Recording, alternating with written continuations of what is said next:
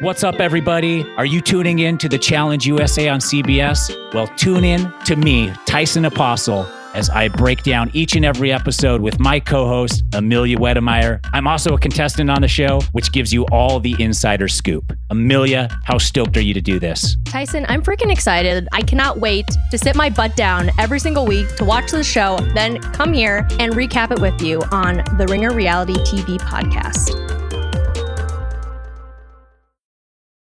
This episode is brought to you by Indeed. We're driven by the search for better. But when it comes to hiring, the best way to search for a candidate isn't to search at all. Don't search, match with Indeed. Use Indeed for scheduling, screening, and messaging so you can connect with candidates faster. And listeners of this show will get a $75 sponsored job credit to get your jobs more visibly listed at indeed.com slash plain.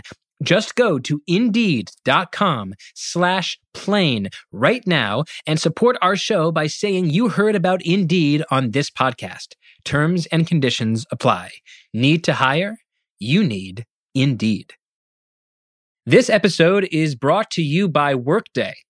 Get the whole band together with Workday and pair finance and HR on one platform for an epic performance. With Workday AI at the core, you'll make confident decisions faster than ever. And you'll drive flawless business and finance operations with an agile platform that constantly evolves to future proof your organization. Be a finance and HR rockstar with Workday. Visit workday.com to learn more. Today is the second half of our special two parter on the state of crypto. In Monday's episode, with the financial journalist turned venture capitalist Molly Wood, we discussed the up and down saga of Web3, and that's a good place to start if you are flummoxed by all things crypto. And it settles on the idea that even if you think blockchain technology is interesting, and even if you're desperate for someone to build a better internet, there is a strong case to be made that crypto's promises got wildly out of line with its actual use cases. In the last few weeks, use cases have become a popular trope in the crypto debate. Crypto has tens of thousands of people working with dozens of billions of dollars on new technology. And I think it's fair to ask what have they built that is better than the status quo? What, as Monty Python might ask, has blockchain ever done for us? Today's guest is Packy McCormick. Packy is the author of the Not Boring newsletter, which is a great read. He's a popular Web3 writer who's not afraid of sparring with skeptics about this space. And he's been particularly active taking on the question of crypto's use cases.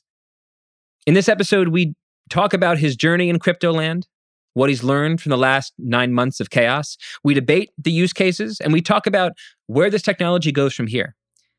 As always, if you have feedback, questions, ideas for new shows, email us at plainenglish at spotify.com. I'm Derek Thompson. This is Plain English.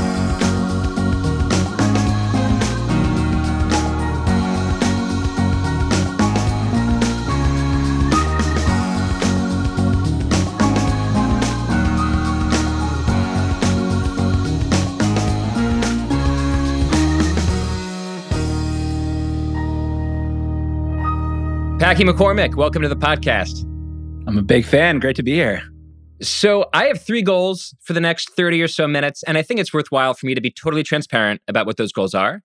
Goal number one I want to get an insider's view on the state of crypto. I want to know how the last nine months have changed your mind and haven't changed your mind about the promise of this movement and the peril of this movement. Number two, I want to make sure that I give you space to make the best full throated defense of crypto's potential as a technology of mass progress. And number three, I want to make sure that I give myself space to respond um, or to express my uncertainties and my doubts, my skepticism about crypto, um, a lot of which have solidified uh, because of the news the last nine months. So, does that overall sound like a fair roadmap to you?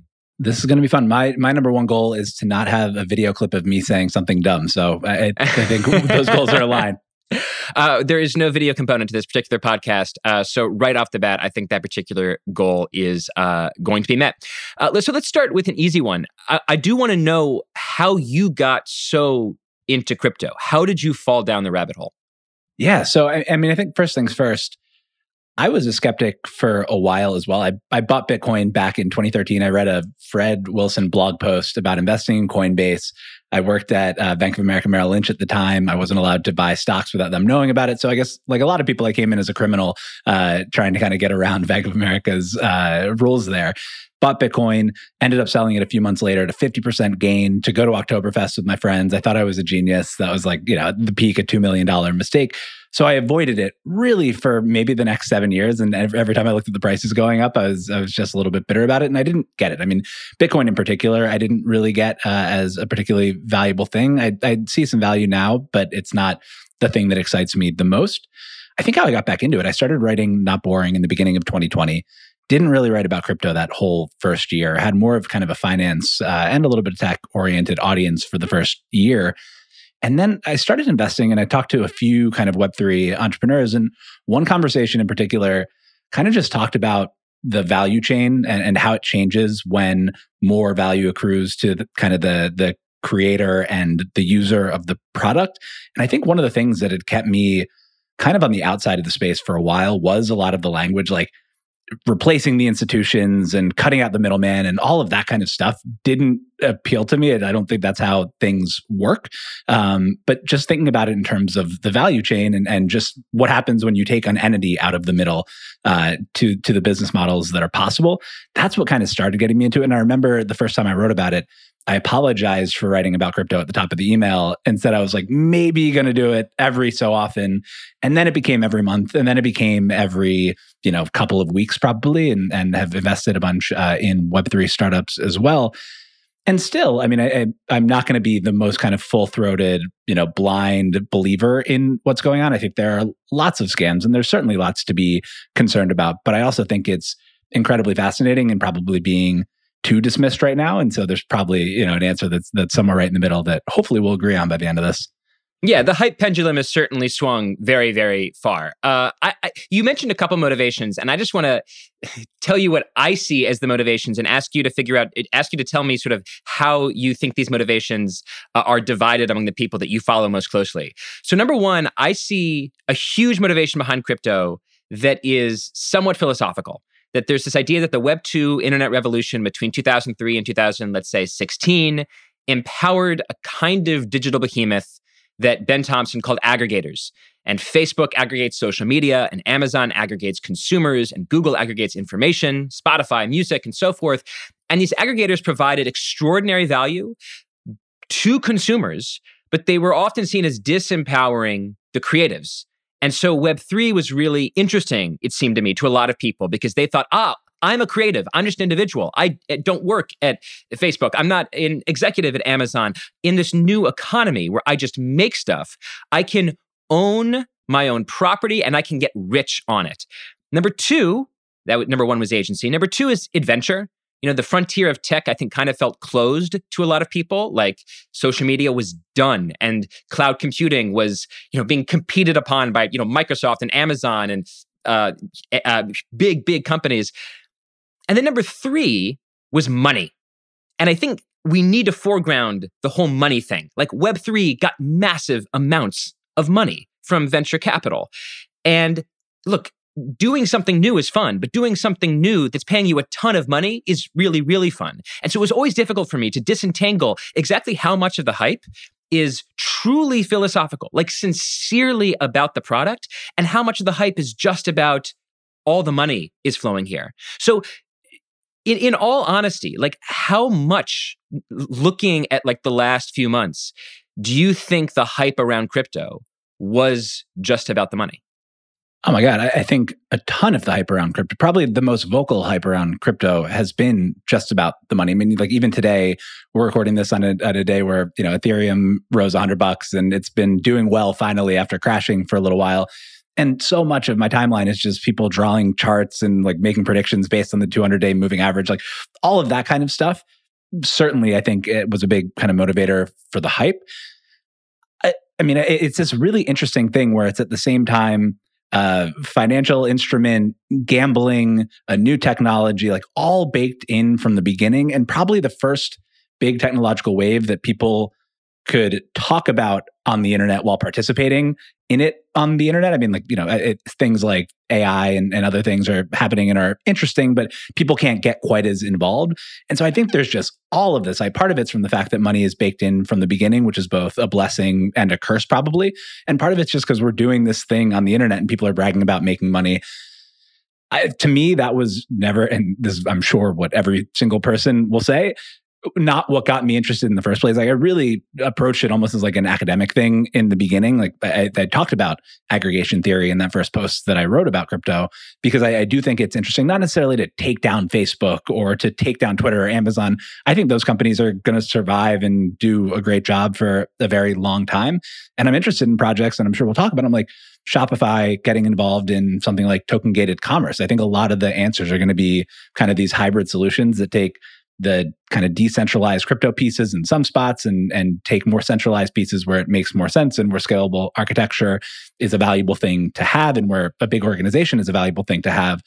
So I do think there is probably among the people who are building real products in the space, I would say it really is very philosophical, like even more philosophical than I am, and I'm fairly philosophical on it. And then I think a lot of the noise and hype uh, ends up being on the financial side. I'm glad you said that. I think 90% of it is greed. Uh, and what's really difficult for me to figure out is how much of the rest of it is mostly an interest in money versus a sincere uh, sort of early cracking of the case of what can we actually do in this entirely novel space that may have use cases and frankly like just may not have use cases that change the world um, before we jump all the way into the use case pool um, and uh, this very polite conversation becomes a little bit more of a fight let me ask this question how have you changed your mind in the last nine months. Like, you cannot possibly have gone through this crash and have none of your priors changed. So, tell me one way that your mind has been changed by the last nine months. Yeah, I mean, I think I, I, think probably the biggest one is is just timeline for me. Like I kind of thought that you could just jump to some of these things being workable in the very very near term without doing kind of like all of the infrastructural work on the way up, without you know having having use cases for people that aren't purely financial without like kind of skipping all of these steps people in the space talk about speed running governance or speed running the economy or speed speed running the history of finance and I think you do have to make a lot of the mistakes and build a lot of the same stuff, frankly, over and over again, uh, to get to even kind of par with with kind of the you know the traditional internet or the traditional financial system before building up on top of that. So I think it's going to take a little bit longer than than I had expected. There are certainly more scams even than I thought there were in the space. Like if you look at my DMs every day, it's 50 NFT projects that have no shot of doing anything of any value, asking me to, you know, write about them or to promote their NFT project or whatever. And so there's just like a lot of that crap. But overall, I'm still, I'm, I'm actually probably more optimistic on the space now, and we can talk about some of those use cases. So we're talking about money and greed in crypto, and that money comes in large part from venture capital. Let's get some hard numbers on that. How much have venture capital firms invested in crypto? And how does it compare to other categories like software or climate tech?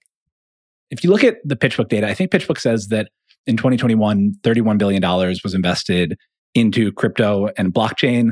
That includes like a $3.4 billion growth stage round in Robinhood and a few other stuff. So it's actually closer to like 26 billion. If you look at SaaS, it's 160 billion. If you look at software fin- as a service, yep, keep going. Software as a service is, is 160 billion. If you look at fintech, and there's overlap in the categories, but fintech's like 120 billion. And so I think as actually as a proportion of all of the money spent in in venture capital, it's not one of the largest categories. Biotech, thankfully, is higher. It's like right kind of in line with climate. I think climate might be a little bit higher. So I, I think maybe the amount of money that's gone into the space is just a little bit uh, overhyped when people are are talking about the uh, talking about VC's role in crypto. So I've been following Bitcoin with some interest for the last seven years or so. And if you had told me in 2016, when Bitcoin was worth about $500, that by 2021 it would be worth $60,000, I would have been totally stunned. But I also would have predicted all of these widespread uses for Bitcoin.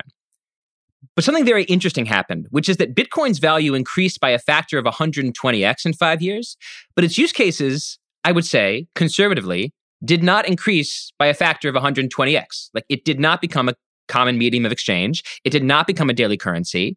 And I wonder if it ever concerned you as you were watching all of these prices go up and up and up as a writer, investor, thinker, that this new technology, not and not just Bitcoin, but a lot of other cryptocurrencies, a lot of other companies, were hundred xing in value before their obvious use cases had multiplied. Like, did that concern you at all? A hundred percent. I mean, on Bitcoin in particular, like I said, I'm not going to be the the biggest Bitcoin bull or or defender here. I think the thing that was really valuable about it was in an environment where there was cheap money, money being printed. Bitcoin is an incredible receptacle for all of that extra cash. Maybe not because it's an inflation hedge or any of that kind of stuff, but because eh, even the stock, like you look at something like Zoom and it performed incredibly, incredibly well. And it, it, you know, it, it broke the rule of 40, which is this software rule that compares growth and that adds growth and profit margins like by 10x. Incredible performance during the pandemic. But there are still numbers and you can still look at a PE multiple and be like, this is absolutely insane. Whereas with something like Bitcoin, there's not really a way to value it. Maybe you compare it to gold, in which case it looks cheap, or maybe you compare it to, you know, X, Y, or Z other thing, but it doesn't have the same valuation framework. And so it's this like really nice repository for all of this money that people all of the sudden have. And by the way, it's going up and all of your neighbors and friends got rich off of it. So of course you're going to put money in that. I did not think that was sustainable. And I think if you look back at my writing, you're not going to find a lot of like Bitcoin to the moon uh, kind of predictions in there. I probably, you know, another thing that maybe I got a little bit, uh, have changed my mind on was thinking that Ethereum was maybe a little bit ahead of where it was. I mean, if you looked at, then there were high gas prices and all of that contributing. And just stop right there. Stop right there and just do a little bit on what Ethereum is and how it's different than Bitcoin. Sure. So uh, Ethereum is kind of an answer to Bitcoin. Vitalik Buterin, who's one of the co-founders of, of Ethereum, started out actually writing Bitcoin magazine. He wanted to build smart contracts on top of Bitcoin in the beginning. Bitcoin really is a database that knows. And I'm sorry to do this, but smart contracts are? Smart contracts are pieces of code that uh, act like kind of contracts on the internet. So it says it will do this thing and then it just executes that thing based on certain inputs. Um, and so Bitcoin really is this database that says how many people own which Bitcoin, whereas smart contracts are more general purpose and can allow people to build all sorts of applications on top of them. And so Ethereum was a blockchain that after trying to figure out how to do stuff with Bitcoin and even actually looking into kind of more purpose built chains, is supposed to be this kind of like general world computer that anybody can build all sorts of applications on top of. And and Ethereum has had, you know, all sorts of its own challenges with high gas prices and with scaling. But really, most of the things that people have heard about and, and used in Web3 over this kind of past cycle are built on top of Ethereum.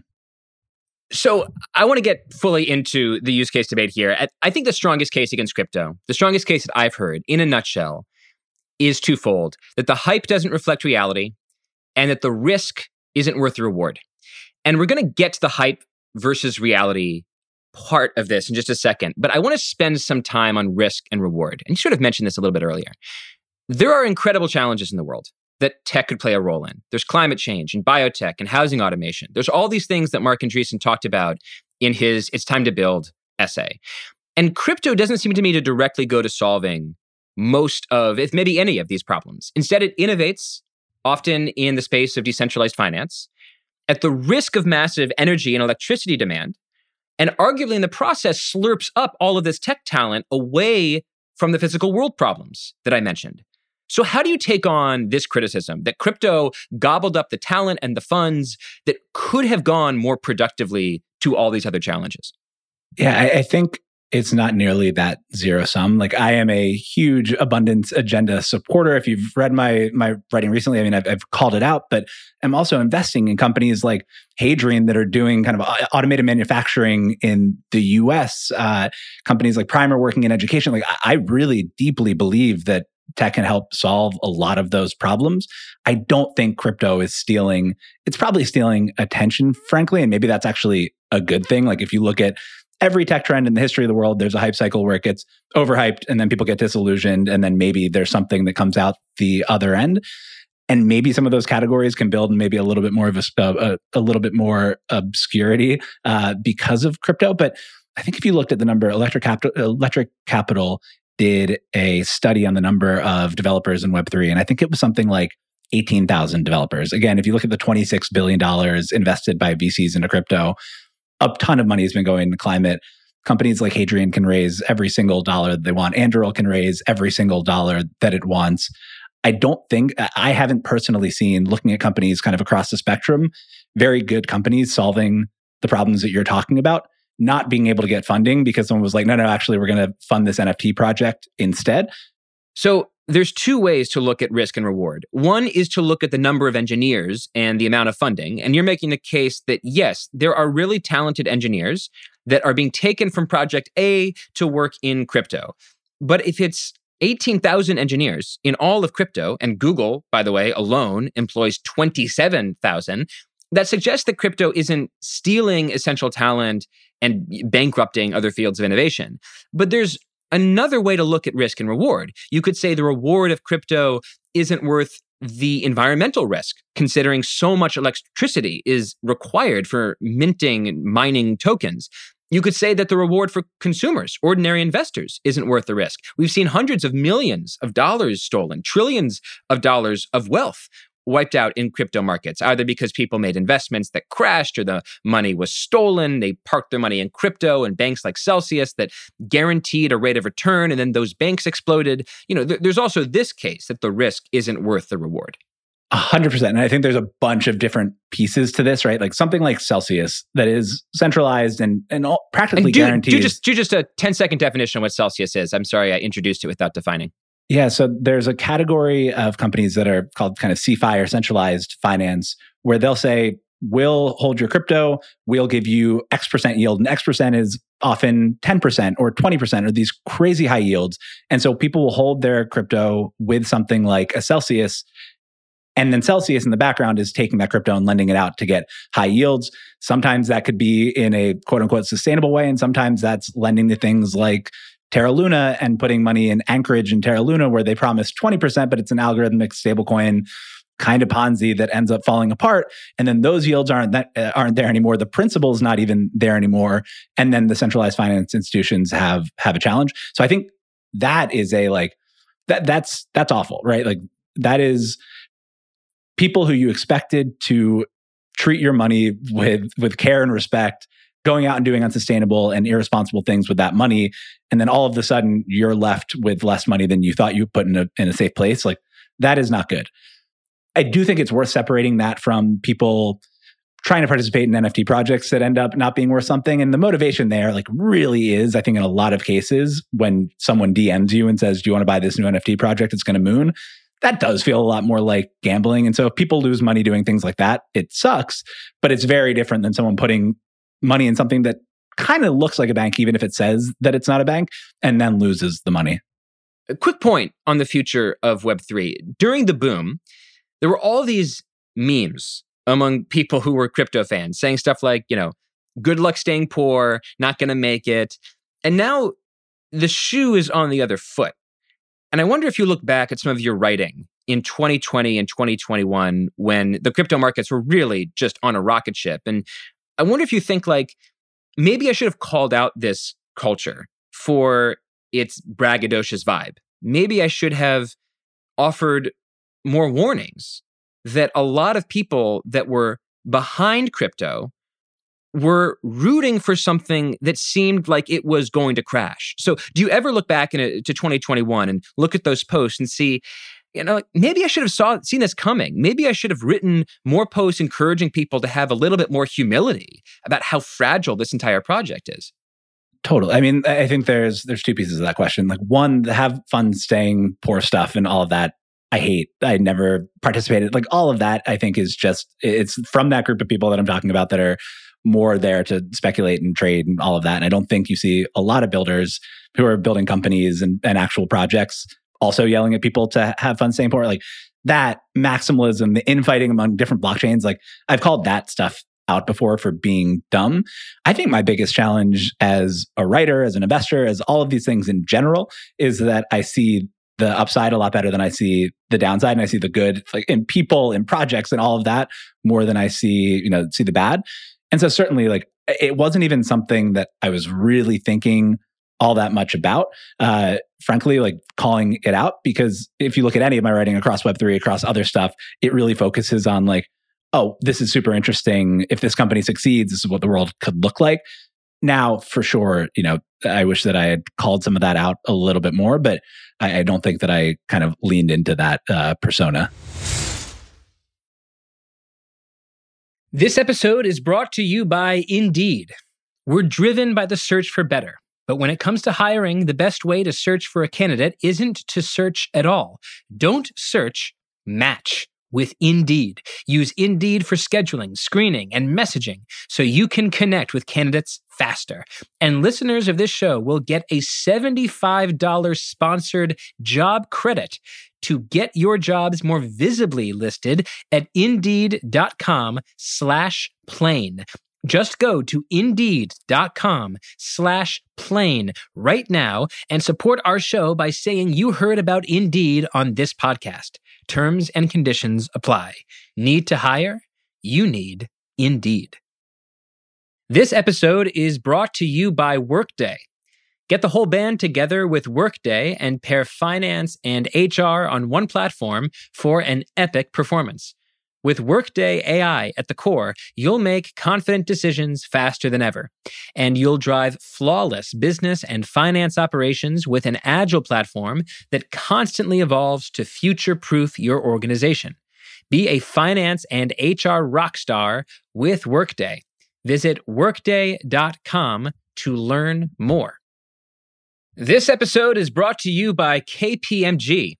The people at KPMG make the difference for their clients. Talented teams leveraging the right technology to uncover insights that illuminate opportunity.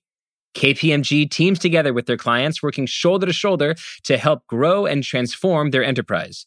Are you ready to make the difference together? Go to visit.kpmg.us backslash transformation to learn more. All right, I want to finally get to the meat of the use case debate and this gap between, you know, hype and, and reality that's been talked about on so many different podcasts and in so many different circumstances. So um, I hope you don't mind if I just quickly and painlessly foreground a famous debate that you had with Zach Weinberg. Uh, Zach is an entrepreneur who's been debating Web3 people on his Cartoon Avatars podcast for the last few weeks. And you and he had this exchange where basically you were musing about various ways that putting a title on the blockchain, like for a car or for a house, might be a valid use case of the technology. And Zach essentially, after several minutes of back and forth, made this point that, okay, but enforcing that title in court requires police officers, requires judges in the physical world. And so it's not clear that the title's presence on the blockchain makes a huge amount of difference. Is that a fair, quick, and dirty summary of your exchange? Because I want to just point out mostly that it highlighted this open question of wait, what is the major use case of Web3 that we have right now? But did I do an okay job just sort of summarizing each person's perspective there? You did. So it, it, it, it, actually, so the video clip that kind of went viral was really focused on that one piece of the conversation. It was like as dumb as I've ever been with a microphone in front of my face, which is, which is saying something.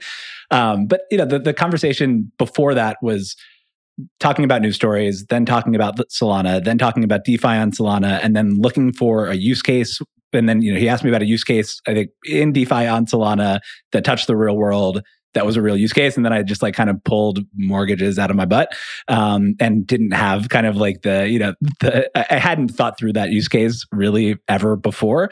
And so you could tell like as it went on that he asked even a second question and i was like actually i don't i don't know. Um, so this, yeah, this that, was, that was not the best uh, the best use case. But i've listened to a bunch of his debates recently. And I do think there's this really interesting point. And again, this goes to a lot of the way that people talk about crypto, people from within inside the, the Web3 community, that it needs to be fully decentralized and not touch the outside world to be of value. And so I'm not going to wade back into the mortgage debate here necessarily. But what I do think is interesting is like, I, I don't think that it means that you can't make something a little bit more efficient and also have the police and the courts and whoever else get involved. And I don't think those are, are two necessarily opposing viewpoints. I think that's totally fair. I think what was useful about that exchange, you know, as someone who is a bit of a crypto skeptic but is curious to know more, is that it put its finger on this question of how is Web3 better than the status quo?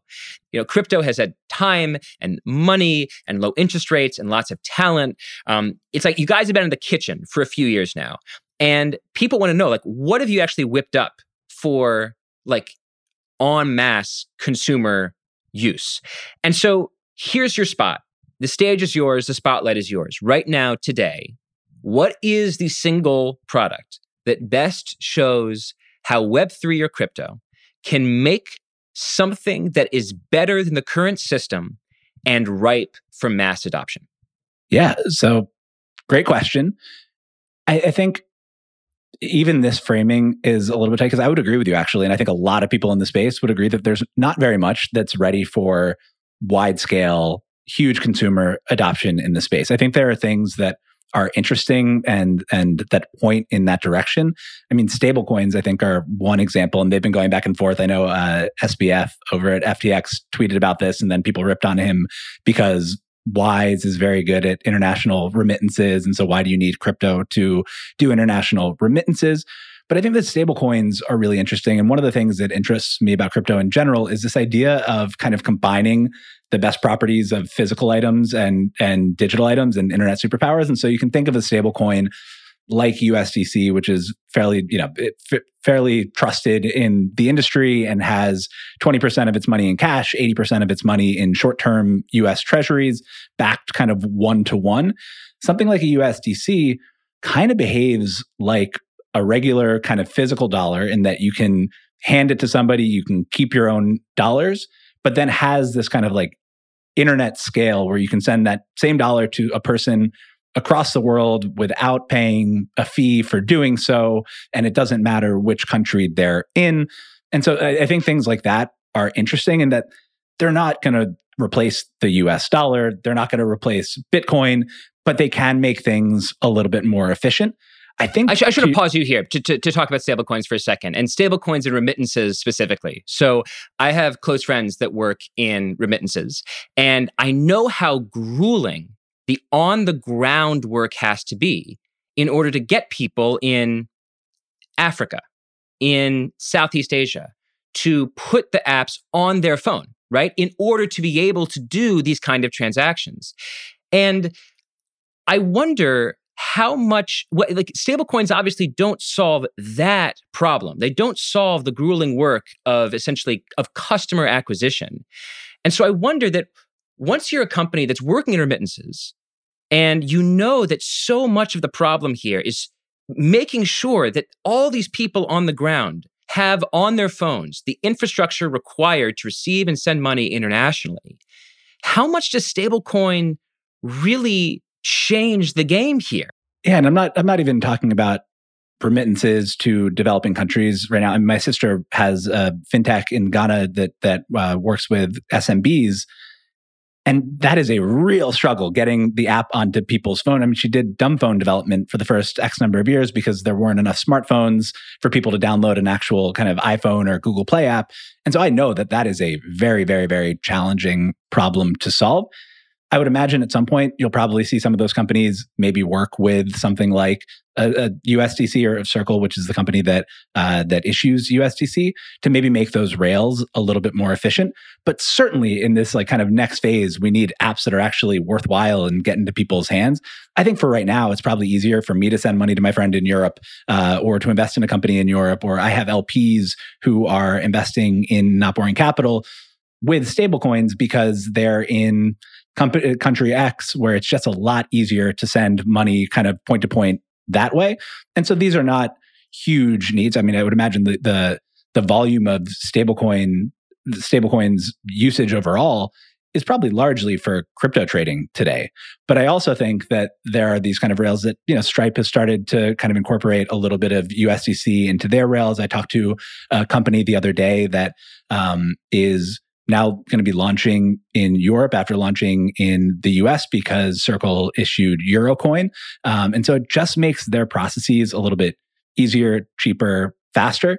And I think that's maybe one of the misunderstandings. And when I say that things are going to take a little bit longer to develop than they were, like first you need to get to the spot where people trust this thing where uh, the infrastructure is actually kind of as, as good and as stable as as the existing infrastructure before people can build on top of it and build these applications that you and I would both agree people want to use. And it might not be a here's my stablecoin app. It might be here's my fintech app, and actually stablecoins power this one piece of it, and I can build on top of this open infrastructure as opposed to paying for an API that I need to then charge, you know, you need to then pay 3% of the transaction fee to to make this whole thing work.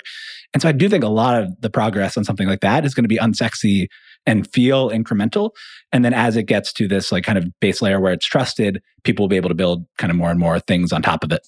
What is the metric along which stablecoins would make remittances better, do you think? Because if you transfer a stablecoin from, let's say, the US to Ghana, then that family that's received the stablecoin in Ghana, let's say that they've done the on the ground work, they've downloaded the app, now they have uh, stablecoins in their digital wallet.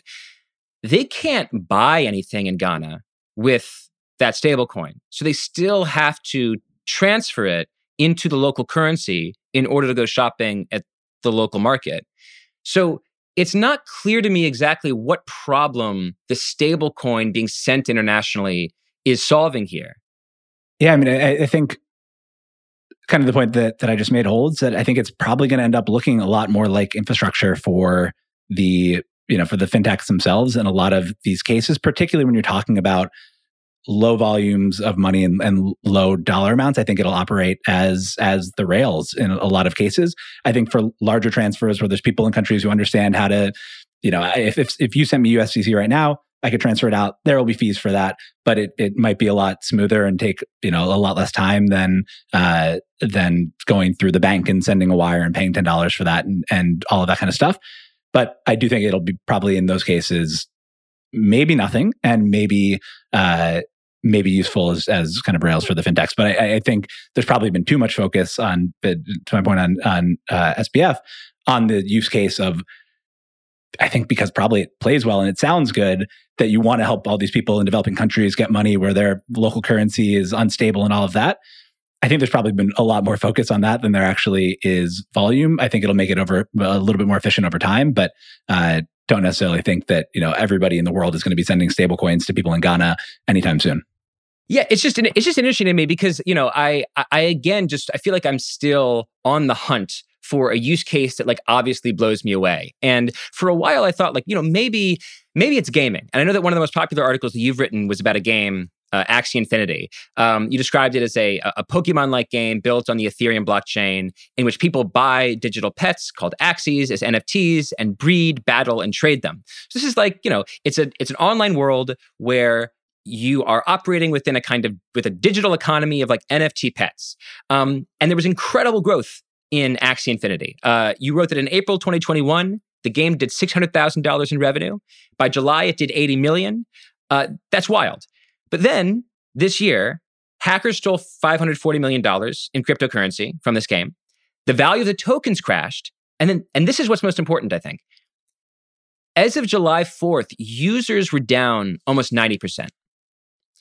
And that's important because it strongly suggests to me that going back to one of the first things that I said in our conversation, how much of this is about agency and power, and how much of it is just about money?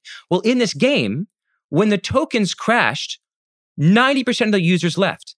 And it suggests to me that a lot of people are in this space not just for the philosophy, not for the frontier, not for the agency, but basically for the money. It, it seems like a perfect metaphor, microcosm for like crypto skepticism. Like the use case is the money. The use case is the money. And when the money goes away, so does the use case. Convince me that I'm wrong here. Convince me that the Axie Infinity story isn't a perfect microcosm for the idea that the vast, vast, vast majority of crypto interest was just about people hoping to get in on a get rich quick scheme before it overturned. Yeah, I think I mean the Axie the Axie story is is one of the most fascinating. I mean, I'd never seen growth in something like that, like the, the, the growth that you just mentioned, and a lot of it obviously at this point was fueled by speculation, both from players and from people on the outside.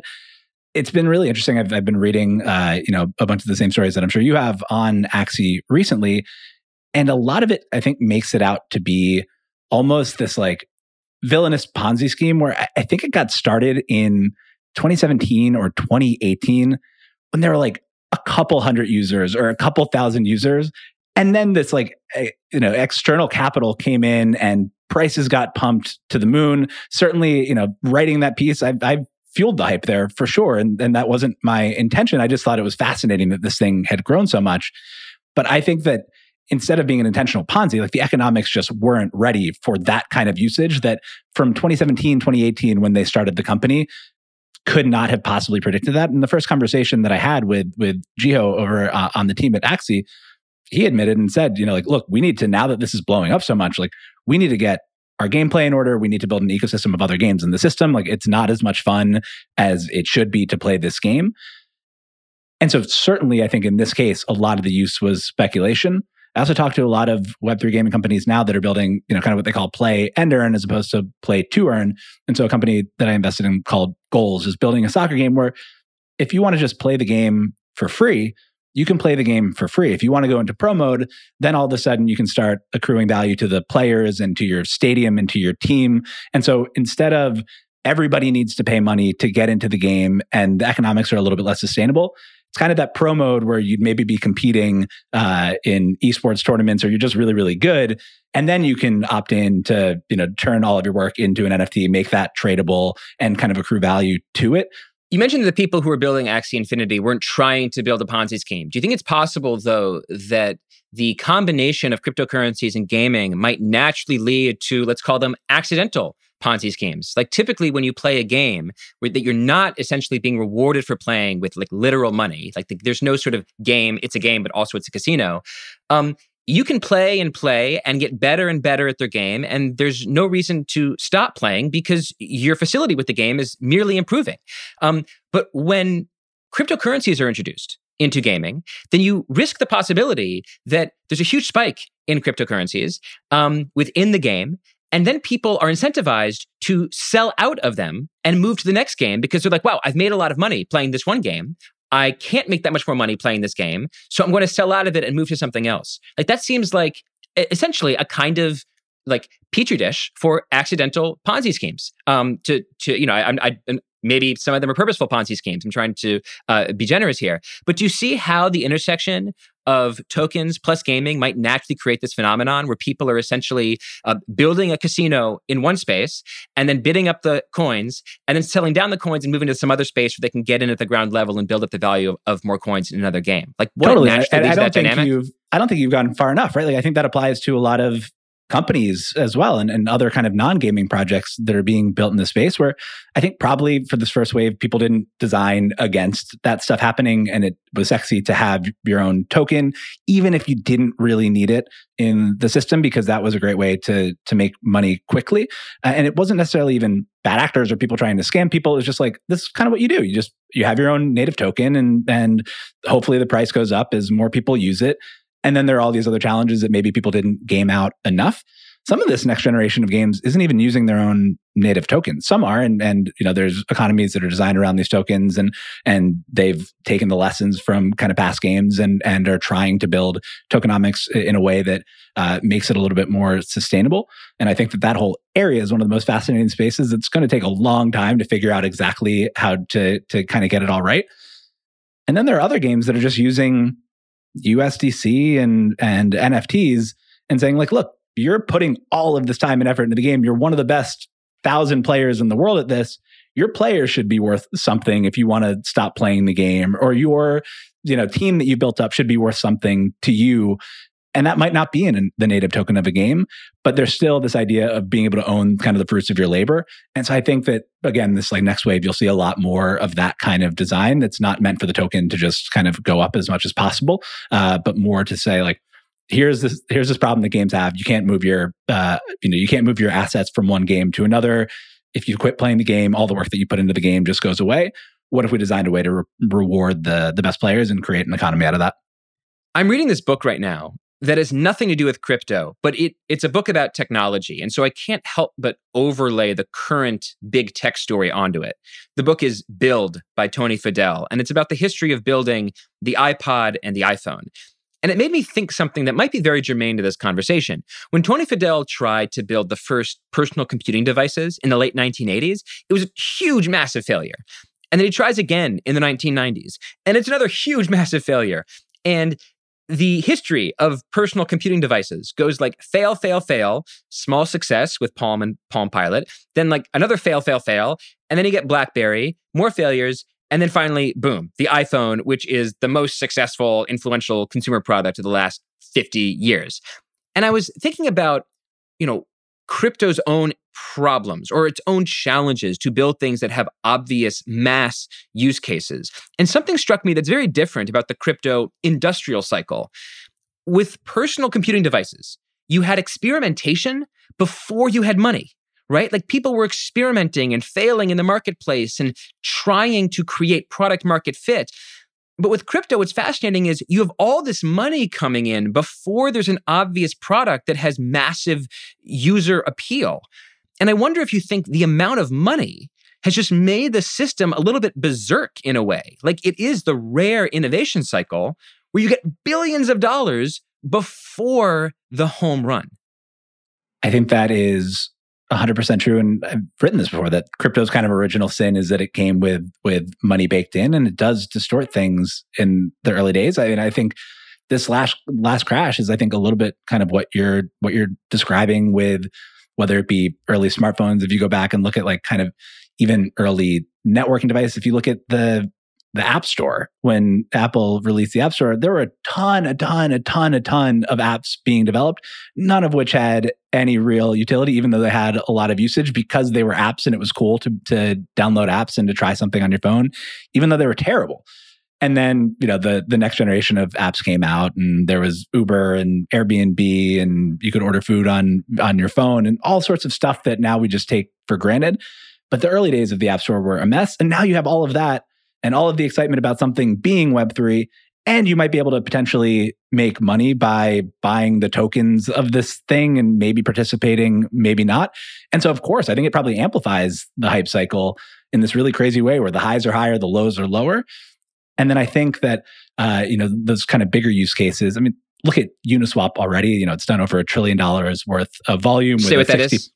So Uniswap is a decentralized exchange. So instead of trading through something uh, like a Robinhood with thousands of employees and a central order book, people can go to Uniswap and essentially, based on kind of formulas that sit in the middle, trade different pairs of crypto tokens against each other. So I might say I want to swap USDC for Ethereum or Ethereum for unit Uniswap token or whatever else and it's all based on math. I think they have a 60 person team and they've now done a trillion dollars worth of volume without going down. And they've built this infrastructure that other exchange products can build on top of. So I think that's a really great example of like a real valuable thing uh, that has produced value for the people who've invested in it, for the people who use the product early. They airdrop tokens on early users and just gave them tokens that ended up being uh, fairly valuable.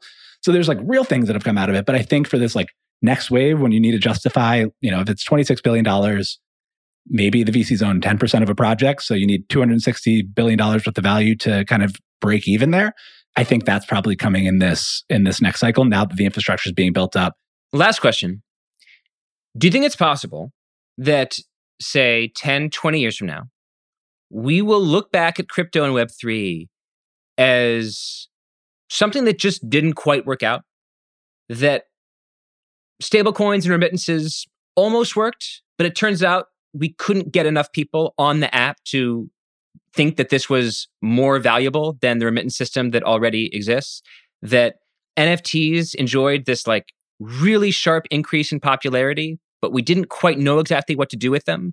And that largely outside of unregulated ways for tens of millions of people to trade risky securities, often in a way that was very fun for them as they were trading them, it didn't quite cohere outside of that use case? Like, do you still think it's possible that this just doesn't work out? I think, yeah, I think it's possible that anything doesn't work out. And certainly we're in a spot now where it, it, it feels easy to say, wow, maybe this might not work out. I think what's more likely is that we'll get to a spot where not a single person in the world is talking about an NFT because that will just become kind of a piece of the infrastructure and a piece of the way that that people handle digital items on the internet. I don't think people will be talking about, you know, tokens people gamble. People will always talk about things mooning, but I think that will become a lot less kind of sexy and exciting as some of the novelty wears off and you're not going to get people to kind of keep coming in just hoping that the price goes up 500%.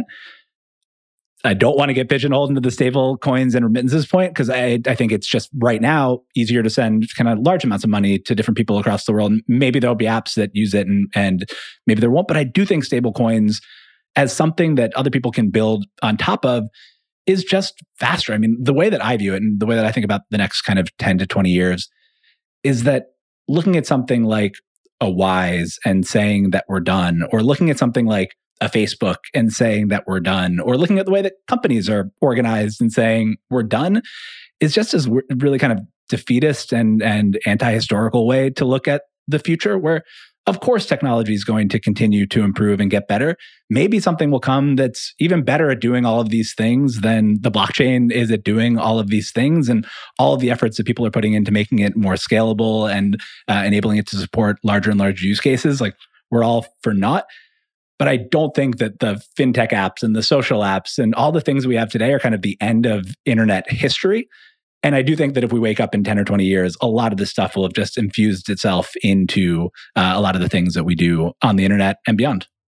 And that's fundamentally a place that I think we agree. I think we're both tech positive. I think we both are aghast at the idea that we're done that all of the tech behemoths and all the systems that we have now, despite their obvious failures, are the best we can possibly do, and that the frontier is closed forever on digital technology.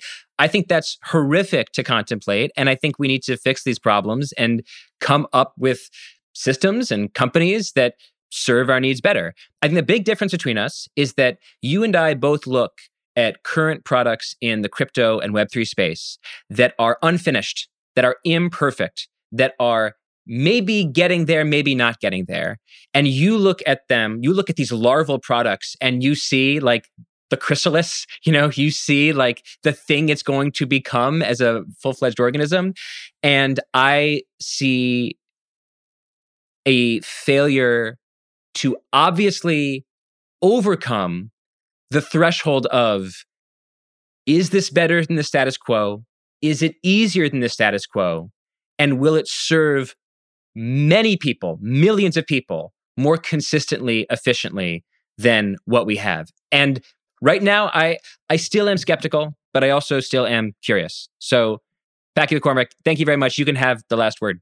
So I think one of, and I agree. I mean, I think we probably agree on ninety five percent of stuff in in this space. I think one of the other differences is that those those larval companies that I'm seeing, I'm seeing a lot of companies just because I'm investing kind of as a VC in some of this stuff that aren't close to market, that have taken their time. Probably 5% of my Web3 portfolio has a token now because they're making sure that they get it right before they go to market with a product. And so I think hopefully this job lets me see like a little bit further into the future on it and see what people are developing and how they're thinking about developing and the challenges that they're trying to address. And, uh, you know, I, I, those entrepreneurs, I think, give me a lot of hope in in what's coming. But I mean, you had Matt Ball on the other day to talk about the metaverse, which was an awesome conversation. I would be absolutely shocked if there was a metaverse and there wasn't some form of NFTs and letting people own their digital items as they traverse the metaverse. So if you believe that that's there, I think that it will be a piece of it. And I certainly don't want to spend time in the Facebook metaverse. And if you want to get like really weird, I think one of the fun kind of upside things here is that it just lets us run experiments at internet speed in this like really weird, open, messy, chaotic way that hopefully I think at some point, whether that's 10, 20, 50 years in the future, help solve a lot of the problems that you're talking about, at least figure out how to get fundings for a lot of the, the real world problems that we're talking about. I've done a couple investments in companies that are touching biotech or climate, and they're still early. But that's my like big hope for the space is that all this messiness on dumb stuff like uh, you know, the 50,000 NFT project gives us lessons that you can kind of take and apply more broadly than just the cryptosphere or even the internet. Packy McCormick, thank you very much. Thank you very much for listening. Plain English is produced by Devon Manze. If you have a comment, a concern, a question, an idea for a future show, please email us at plainenglish at spotify.com. That's plain, no space, English at spotify.com.